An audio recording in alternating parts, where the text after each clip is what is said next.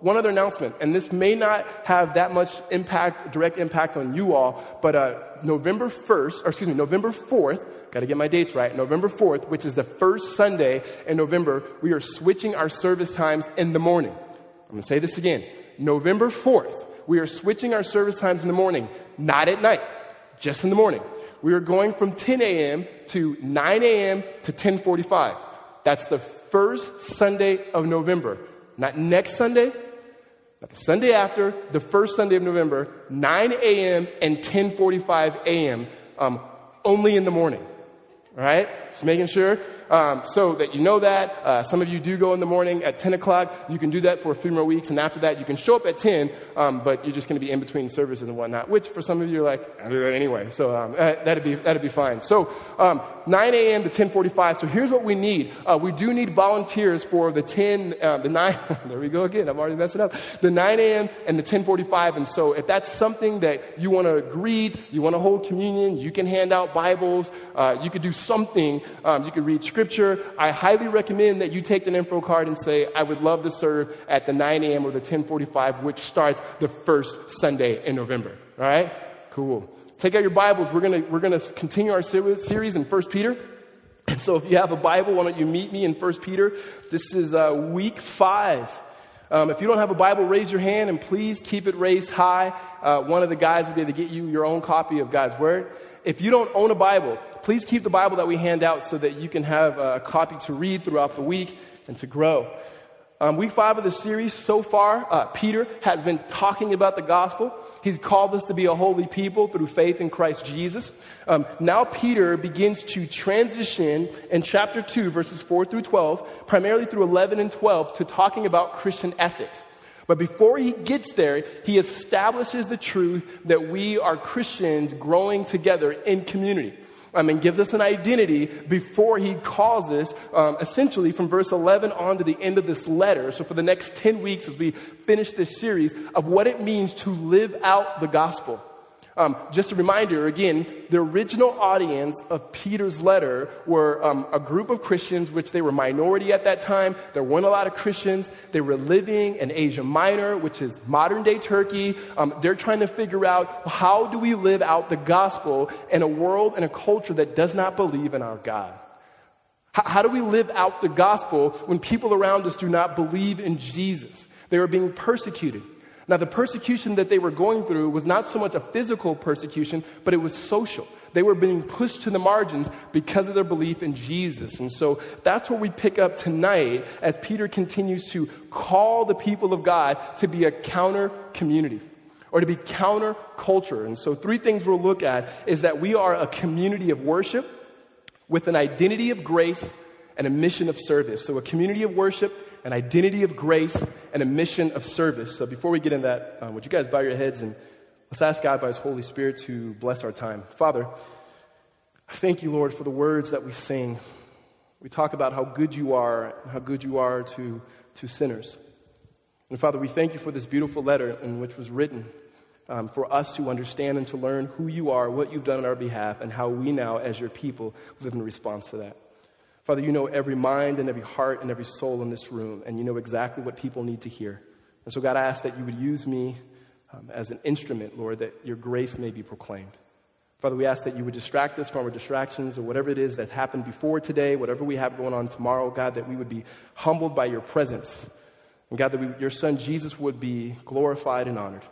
Father, we thank you for this moment in which we can open your word. Teach us, grow us, convict us, and guide us. In Jesus' name, amen. I don't know if you're anything like me, but you've been watching a lot of the political debates and watching a lot of the commercials and watching commercials in general, not just political debates. But what you see is I find myself asking the question, there seems to be extremes sometimes, not just in politics, but this guy is either a really good guy or a bad guy. Well, not just the presidents, but any of the local officials. One commercial will come on, this lady's the best lady in the world, and she's hugging babies and kissing people. The next commercial, she's the worst lady in the world. No one should vote for her. And I always find myself asking the question, especially during the time of political debates, where do we fit? And when I say we, meaning Christians, where do we fit? And I'm not talking, are we left or are we right? I'm just saying, how do we live in this particular culture? A culture that is all about extremes. And again, not just politically, but how do we take the gospel of Jesus Christ as a people of God and how do we live? Because I don't feel like we fit. Personally, I have an issue. I don't think that I fit everywhere perfectly. And then when I read the scripture, I realize Christians are not supposed to fit. We're not supposed to be removed from the culture. We're supposed to be in the culture, but never in a place where we just fit fine. We're not supposed to blend in the culture. We're not different than anybody else. We're supposed to be different. We're called apart. We're called out. As Peter says, we're holy people, but not called away. But Christians are never supposed to fit. All you have to do is read about the one in whom we follow. When you read the gospel accounts of Jesus Christ, you see that Jesus never fit. In fact, Jesus says himself that foxes have their holes and birds of the sky, they have their nests, but the Son of Man, he says, I don't even have a place to live. That he himself was an exile. He himself was a sojourner. He left heaven. He was fully God, yet he was fully man. The people around him didn't like him. Even in the context of the 3 years of his ministry that we read, we see that Jesus himself was too conservative for the liberals during his time because he believed in the literal translation of Scripture. He believed that there was one way for salvation. It was in and through him, through his work. They didn't like that. But on the flip side, he was too liberal for the conservatives because he hung out with prostitutes and tax collectors. He loved to empower women. He didn't fit. And then when you see the original audience of this letter to First Peter, you see they were likewise, meaning the people who followed Jesus were people who lived in a culture that the gospel began to shape them. And because the gospel shaped them, there were some things about the culture that they liked and the culture liked about them, and there were some things that they absolutely rejected. One of the best books to read about the rise of Christianity in the first century is a book by Rodney Stark called The Rise of Christianity. And one of the things that you see, a few things that you see about first century Christians, why they didn't fit, because they were completely different, because they let not the culture or the ideology of the culture shape them, but they were shaped by the person and work of Jesus Christ. Just a few things that I listed. One, they didn't fit in this way. They didn't participate in the gladiator fights. The bloodthirsty fights. And so they were considered antisocial in that sense. They didn't participate in the military because they didn't want to advance Caesar's plan to just dominate the other countries. They didn't participate in abortion or infanticide. And in the Roman culture, it was totally okay for you to have a baby, and if you didn't like the particular sex of that baby, you can leave the baby on the side of the road for the baby to die. In fact, what Rodney Stark talks about is how Christians came alongside and scooped up those babies. One of the pagan writers at that time talked about how the way, meaning those who followed the way in Jesus, that they nursed these babies. There were people who, their ideal of sex was different because they believed that sex in itself was best enjoyed between a married couple, that sex outside of marriage wasn't the best way to enjoy sex. And so people around said, that's weird. That was first century. People don't think that anymore. All right. There was a sense where same-sex attractions and intimacy they thought that was not what God's plan was. And even then, in the first century, people thought that was weird. They empowered women and leadership in ways that the culture around them didn't empower women. They radically served the poor. They mixed the races. Races did not mix at that time. So within the Christian community, they had Jewish people, they had Roman people, Greek people together in community, hanging out with one another, sharing bread with one another, which eating was the most important way to say we are one with these people. They were completely different. And like I said before, some things of the culture the gospel will affirm in every society and every culture. And there'll be other things about the culture that the gospel will critique. No matter what culture, what race, no matter where you're from, there are some things because of God's common grace it will affirm. Even now. Like even some of the things that I listed. There are some people on one side would go, I really like that. I really like the fact that Christians are against abortion. I really like that Christians have an understanding that sex belongs within marriage and that sex in itself should be heterosexual. They like that. That would be more of a conservative side. But on the flip side, you have maybe a more liberal side would say, we love the way that they empower women. We love the way that they pour themselves out for the poor. We love the way that races get along. And they like that. Even certain religions, traditional religions, even in our own culture, they would say, we like the way the way you guys view sex. We like that. That's consistent. But we don't believe in this whole turning the other cheek. Whereas if we taught that on ASU's campus, they would say, we love the way you mean turn the other cheek and love your enemies. We love that. But the way you guys view sex, that's so regressive. We, as Christians, because we follow Jesus, who did not fit, he didn't fit to the point that they killed him. no one liked him. Even his own people rejected him. Because we follow that Jesus, we will always find ourselves within the culture to be a light, to be a witness, but we'll never completely fit. Socially, morally, spiritually, that's not our role. Our role within culture is to be a witness of who Jesus is. That is the same context, which our context is not that much different from Peter's. The times have changed, but some of the same issues. We as Christians are trying to ask the question that Francis Schaeffer asked in his book, how then shall we live? And so Peter writes this letter to show us, in response to the gospel, how should we live? And so for the first part of our time tonight, in Peter 4 through 12, Peter gives us a picture of a community of worship. And I said before, an identity of grace. And finally, he gets to the imperative, meaning we should be a people. Our mission should be a mission of service. He starts with the community of worship, verse 4. He says, as you come to him, a living stone, rejected by men, but in the sight of God, chosen and precious. You yourselves, like living stones, are being built up as a spiritual house to be a holy priesthood, to offer spiritual sacrifices acceptable to God through Jesus Christ. Here's what Peter is saying. As you come to him, a living stone. This living stone, he's talking about Jesus. It's important to note that the word stone here is not the same word that Jesus gave for the name Peter, which meant rock. This stone was, the language here is a stone like a cornerstone. And the cornerstone was the most important stone in a building, because if you got the cornerstone right, everything else that was added to it would be perfect. If the cornerstone was off, everything else would be off. He's saying this cornerstone was rejected by men, but yet in God's sight, Jesus was chosen and precious. His assumption again is saying, now that you've come to Jesus and you are building your entire identity, the way you do work, the way you do politics, the way you do relationships, on Jesus Christ and on the gospel, on his life, death, and resurrection. As you come to him, he says, you also, you yourselves, like living stones, are being built up as a spiritual house. The imagery that Peter gives here is that imagery back to the Old Testament, which Peter often does, especially in this letter. It was that of the temple. The temple was a place of worship. The temple was a place where the priest would go in and offer sacrifices.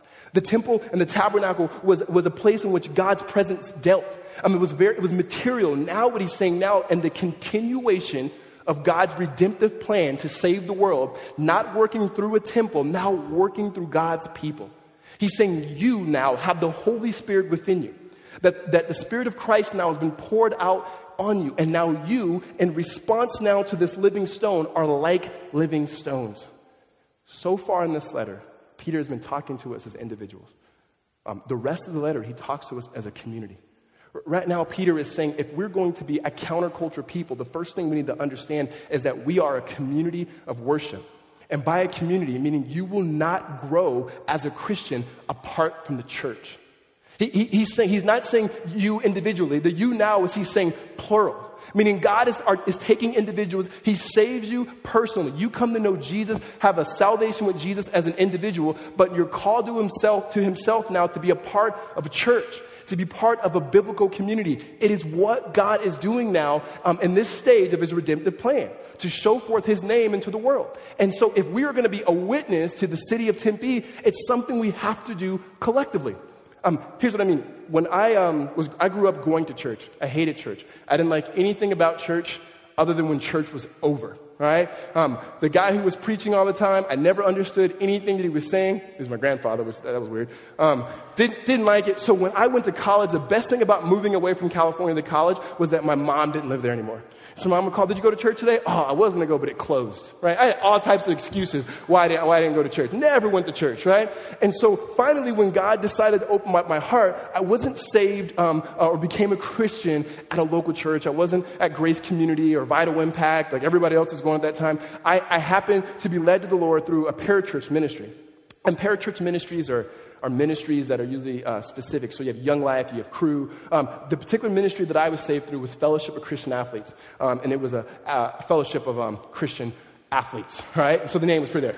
So the guy who was our football chaplain at the time, big, huge guy, was a great dude, would always share the gospel with me before I became a Christian. I thought the guy was great. So finally, when I became a Christian, I just started going to FCA. And it was great. They gave me a Bible, first Bible I ever had. It says God's Plan, and it had all these pictures of athletes on it. I'm like, this is amazing. I didn't know football players were in the Bible. They're not. And so there's pictures of athletes and just whatever. It was good for me at the moment, right? So I would come to these Bible studies, and then he said, hey, we're going to have a Bible study with men at USAG. And I thought that'd be great because I want to get to know the Word. No. Protein pancakes, right? And so I started going to USAG to have this Bible study. And finally he said, hey, if you guys are going to grow, you got to be a part of the church. And I'm thinking, I've already been to church plenty of times. I know exactly what church is like. This is church for me. And he goes, no, absolutely not. This was a means to introduce you to Jesus. And now if you're going to grow in Jesus, you have to become a part of a church. And I went through that painful process that some of you guys are on now of trying to find a church that I would want to be a part of. And I found the church, and I began to grow. And I began to grow because I was around people who were not like me. At the time, it was only just me and a bunch of other athletes. And sadly, I wasn't even in college anymore. And I graduated. So technically, I wasn't an athlete. I wasn't in college. I was just showing up for the pancakes, right?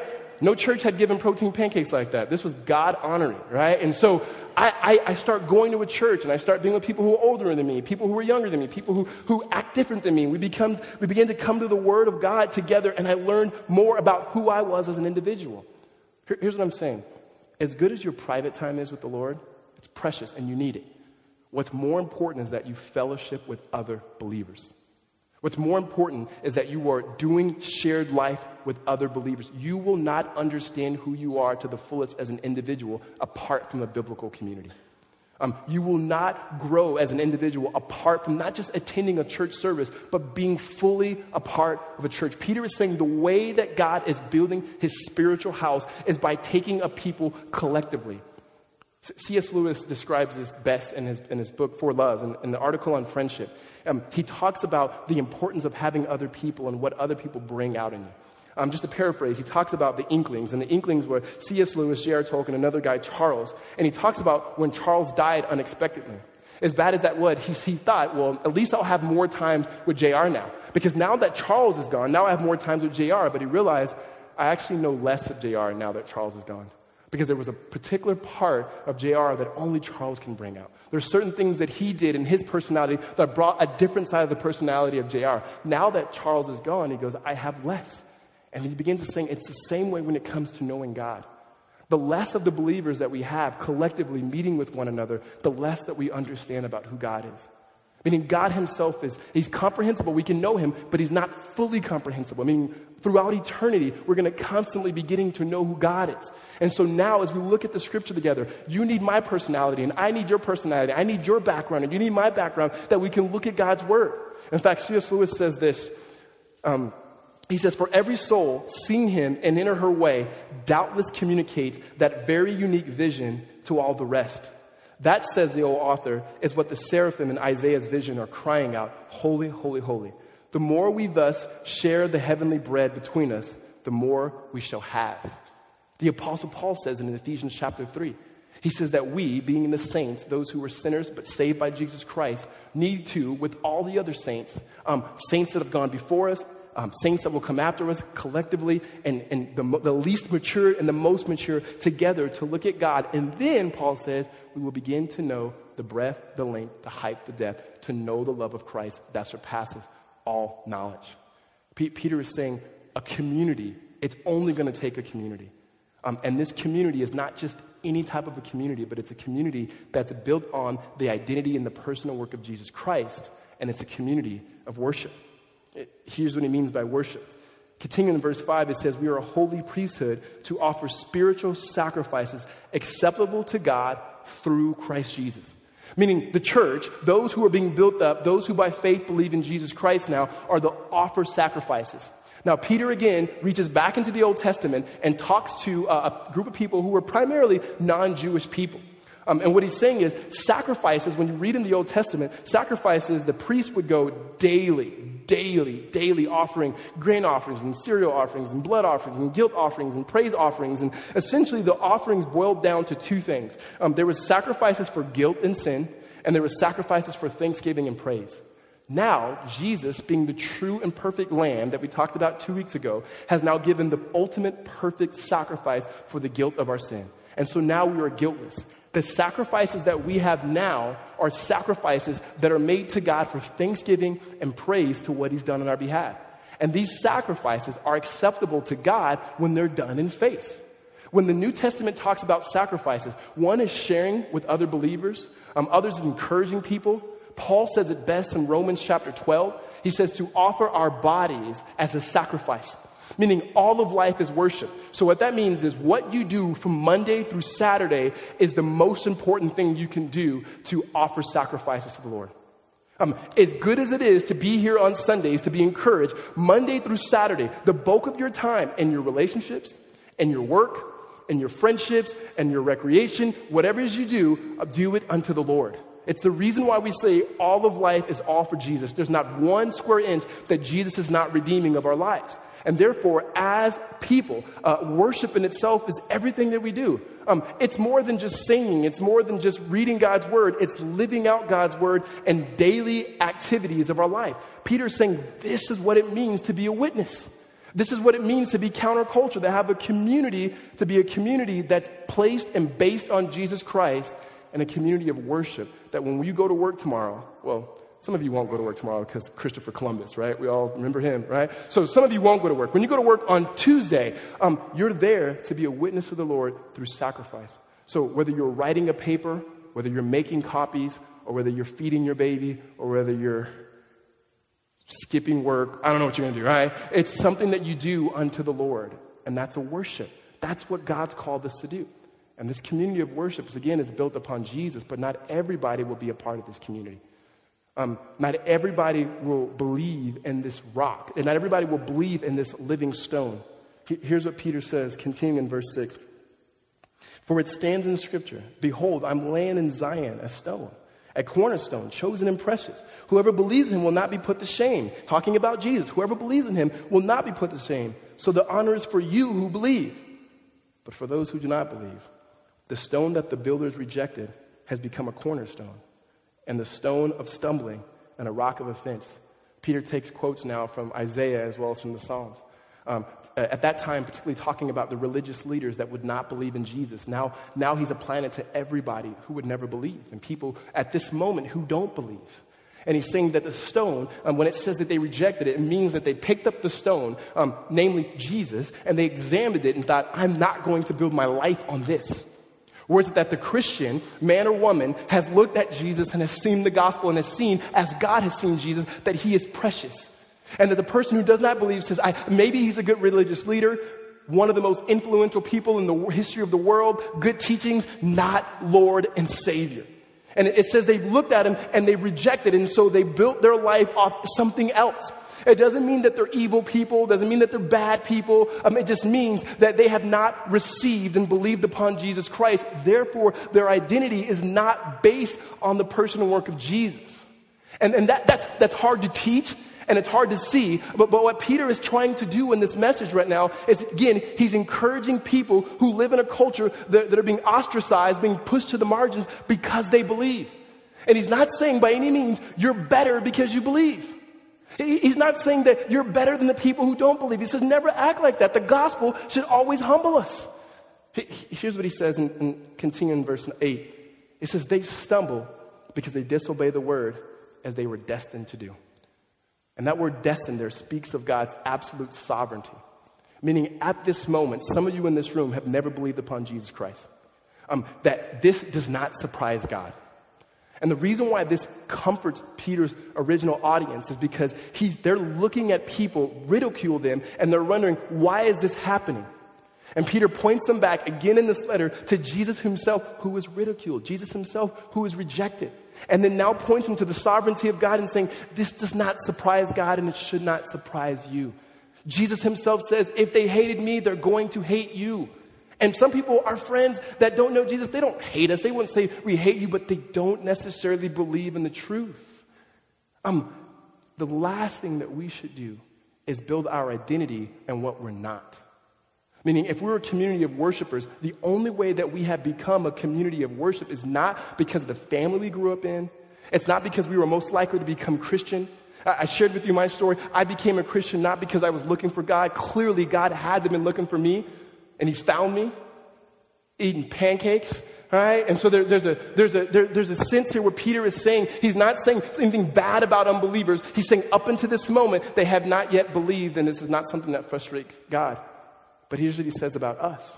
It's never something that we should be proud of. It's never something that we should boast in that, because we were not saved by something that we did.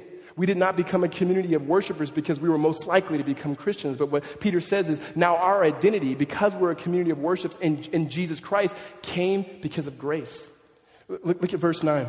He says, but you are a chosen race, a royal priesthood, a holy nation, a people for his own possession, that you may proclaim the excellencies of him who called you out of darkness into this marvelous light.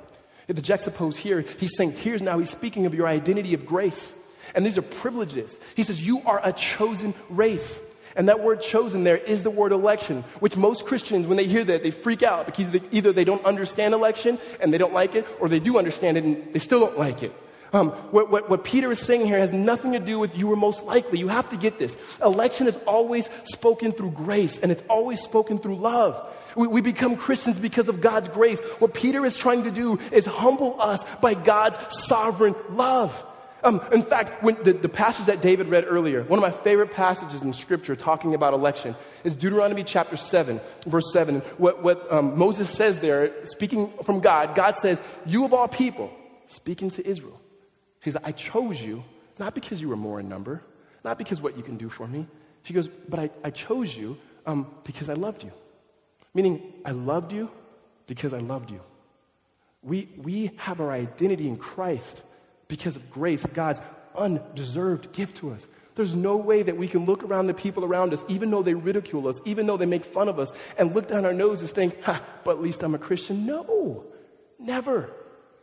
Chosen race here, the word race there, or if you have an NIV, it says nation, but the Greek word there is ethnos, meaning you are a new race. Not that when you become a Christian, you forfeit being African American, or you forfeit being Asian American, or you forfeit being white American. Right? Not that you forfeit any of those things. It's saying you're still those things, but yet it's something different. It's something by God's love.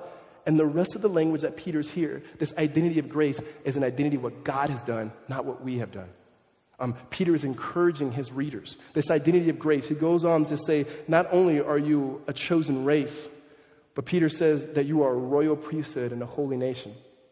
He's completely taken now from Exodus 19. Exodus 19 is right after the Exodus, after God had rescued his people out of the hands of Pharaoh.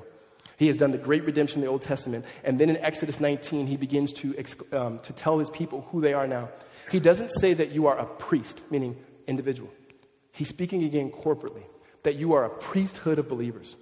And just as an understanding of what the priest used to do, in the Old Testament, the priest was a person who came from a lineage, particularly the Levites, and they would be priests, and they would mediate between God and the people.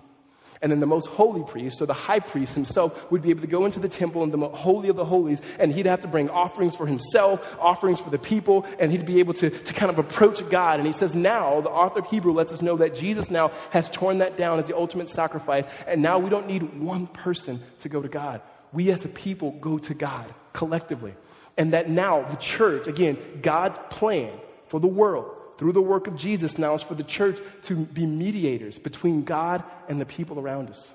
Meaning, wherever you work, you are representing God to that industry, whether it's banking, whether it's finance. If you are a student at ASU, you are representing God in your particular major and to the people that are around you. Yes, proclaiming his excellencies, and we're going to get there, but also demonstrating what the gospel looks like in that particular industry. That is an identity of grace. That's something that God did. Again, that should be something that warms our heart. And then Peter also says that we are a holy nation. And he says that we may proclaim the excellencies of him who called us out of darkness into this marvelous light. Meaning, when we get grace, if we're a community of worship, we're worshiping together, we're eating together, we're doing life together. We understand that the difference between us and our unbelieving friends is grace, that God has shown us his love. And we're praying that he would show him that same love to those who have not yet believed. And that we have this identity of grace, that we've been set apart, not away within the culture, to be a witness to the culture around us. In that moment, we proclaim his excellencies. That we become people that begin to share with others what God has done on our behalf. When you read sociologists and historians and anthropologists and how they talk about religion, primarily when they talk about Christians and Christians' encounter within the culture around us, there's usually two different types of groups.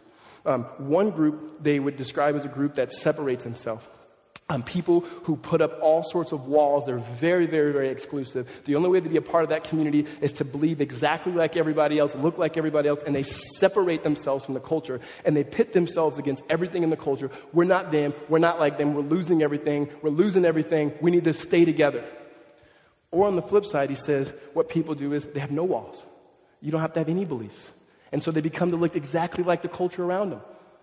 These are people who write about them. In fact, the best way to describe this one is I have a friend of mine who's agnostic, doesn't believe in God, and was watching Oprah and a particular minister from a particular denomination that I won't mention just to down that, was saying, hey, if I ever became a Christian, I'd be a part of this particular church. And I said, why? She goes, because they believe and act the same way that I do. I think it's awesome. I'm like, no, that's not the point, right? What Peter is calling us to is not to separate. Holy does not mean being set away. And at the same time, he's saying that there has to be a sense of we need to be inclusive, but not to the point that we lose our understanding of who Jesus is. But he calls us to be completely different. And that is only what grace does. Grace lets you know that you can't sit over here by yourself because it's too good. You got to proclaim the excellencies. So you have to live around people. You have to work in secular places to proclaim his name and to live out the gospel. And yet, because grace has confronted you in your sin, you understand that there are moral absolutes. And therefore, you can't just completely take all the walls down. But it has to be not something that's defined by culture, but something completely that's surrounded and defined by the personal work of Jesus. And that's what we're trying to be as a church. That when we get this identity of grace, that we live it out. And it's hard. It's murky. You're constantly asking, should I watch this movie? Should I not watch this movie? Should I date this guy? Probably not. Or should I date this girl? What, how do I live in this life? There's not a handbook. You know, the Bible doesn't give us direct guidelines for every single thing. Should I be a Raider fan or a Niner fan? Raiders. And so whatever it is, we're trying to figure out. And those are just jokes, but there's harder things. Who should I vote for? Who should I not vote for? How do I live this life? If we can just center around grace, the reason why grace is hard and have an identity of grace is grace makes you trust in the Holy Spirit. On one side, if you have too many rules here, extra biblical rules that you can easily fit in that community, you know exactly what to do, but you don't have to depend upon the Spirit. Or if you're too far over here and there's absolutely no truth, no morality, no absolutes, you don't have to depend upon the Spirit. But if you follow Jesus and you realize that you've been saved by grace and grace alone, you realize that your entire life has been given up to Him. That's the people and who Peter writes to. And by God's grace and His Holy Spirit, that's the type of people that we're called to be. Peter says that we are a people who were not a people, he says. Meaning our identity, that first and foremost, by birth, we were not a people. Read me in verse 10. He says, you were once not a people, but now you are God's people. Once you had not received mercy, but now you receive mercy. Peter, again, alludes to the Old Testament here. The story of Hosea. If you don't know the story of Hosea, you really should read it. In fact, I'm waiting on someone to make a movie about Hosea, a nice Christian movie, which is like an oxymoron, I know, but a movie. Hosea was a man who was a prophet who God called to marry a woman named Gomer. Not too many people naming their kids Gomer these days, but it was a woman named Gomer. And this woman, God knew, would leave him and run out on him, using biblical language here, would whore herself out to the men around. And God did this to be a physical representation of what the people of God were doing to him. And so God, when you read this story, you just see this man, Hosea, pursuing this woman over and over again and her just leaving him. And it comes to a point where now she has a kid. And the text in Hosea chapter 1 alludes to that it's not his kid. And he has that kid, and God says, name the kid, not mercy. And then he has another kid, and he goes, name this kid, not my people.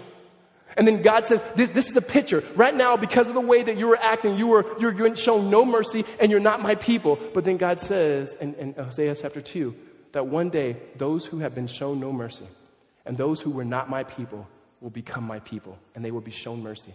What Peter is saying is that's now fulfilled in Christ Jesus. Though we were like the people in Hosea, though we are spiritually like Gomer, that we whore ourselves out to the things around us, God himself says, now you have been shown mercy. You who were not a people are my people. So he wraps it up, not just a community of worship, but an identity of grace, an identity that trusts in the person and work of Jesus Christ. Amen? And Peter wraps this last part up talking about our mission. He finally gets to an imperative. So far, everything has been privilege. You are a chosen race and a holy priesthood. This is privilege. And yet it's a counter-privilege, meaning a counter-culture is something that's different. In our culture, when you think of privilege, what you usually have is entitlement. The higher that you get in an organization, the higher that you get in a company, you don't have to do certain things. And yet the gospel says, no, we turn that upside down. The higher you're called to the Lord, meaning the more that you understand God's grace, the more that you're called to a mission of service. The more that you understand who you are in Christ, the more you realize that you've been completely satisfied in Jesus. And now the way you respond to that and loving God is pouring yourselves out for others. Here's what Jesus said. What Jesus says this too.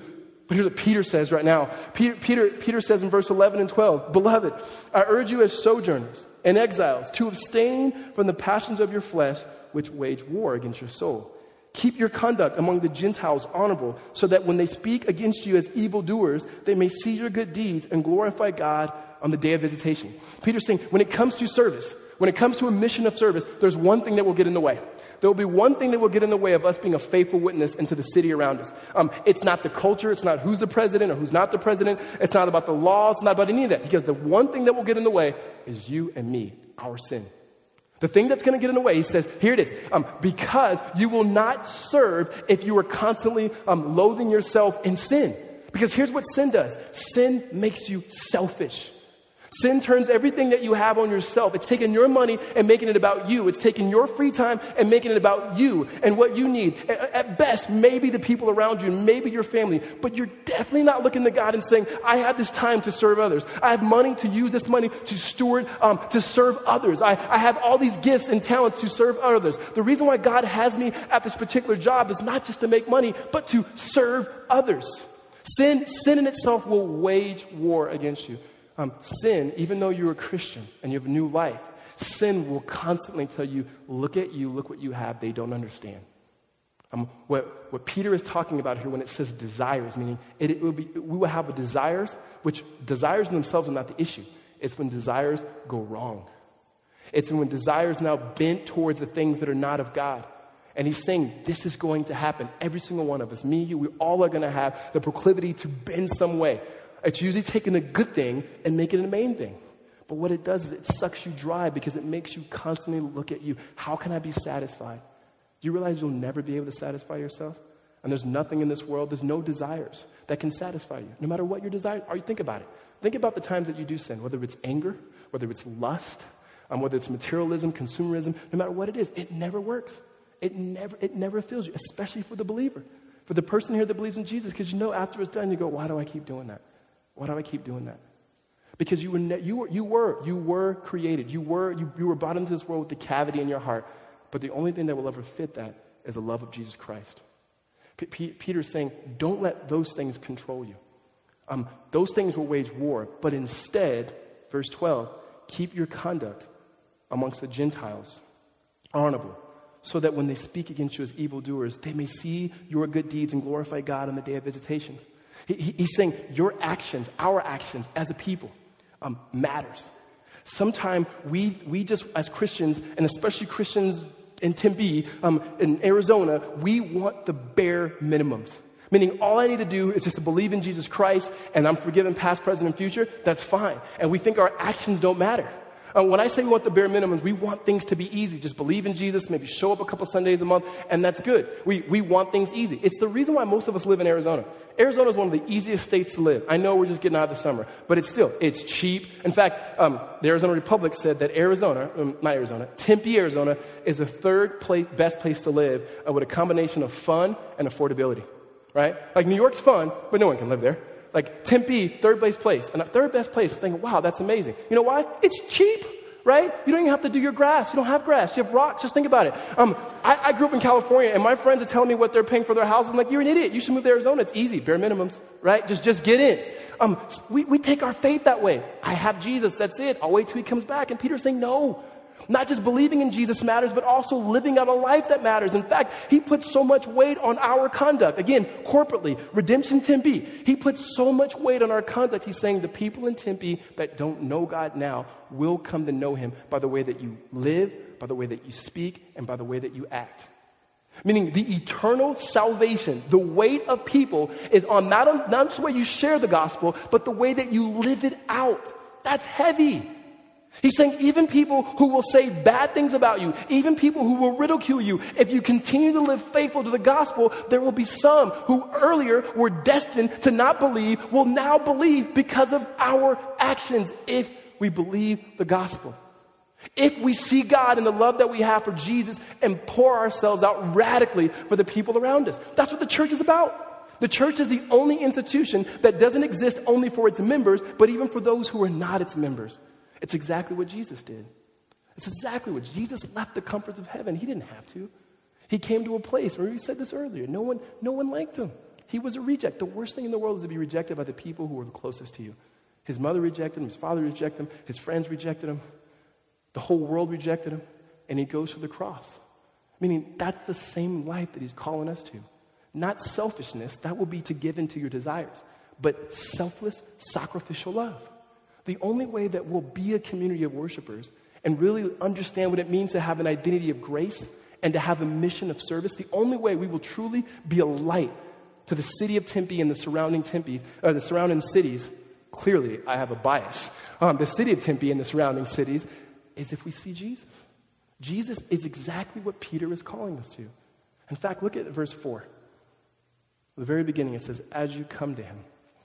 The word come there is not just beginning your faith, but it carries the idea of a habitual lifestyle, that you're constantly returning to Jesus.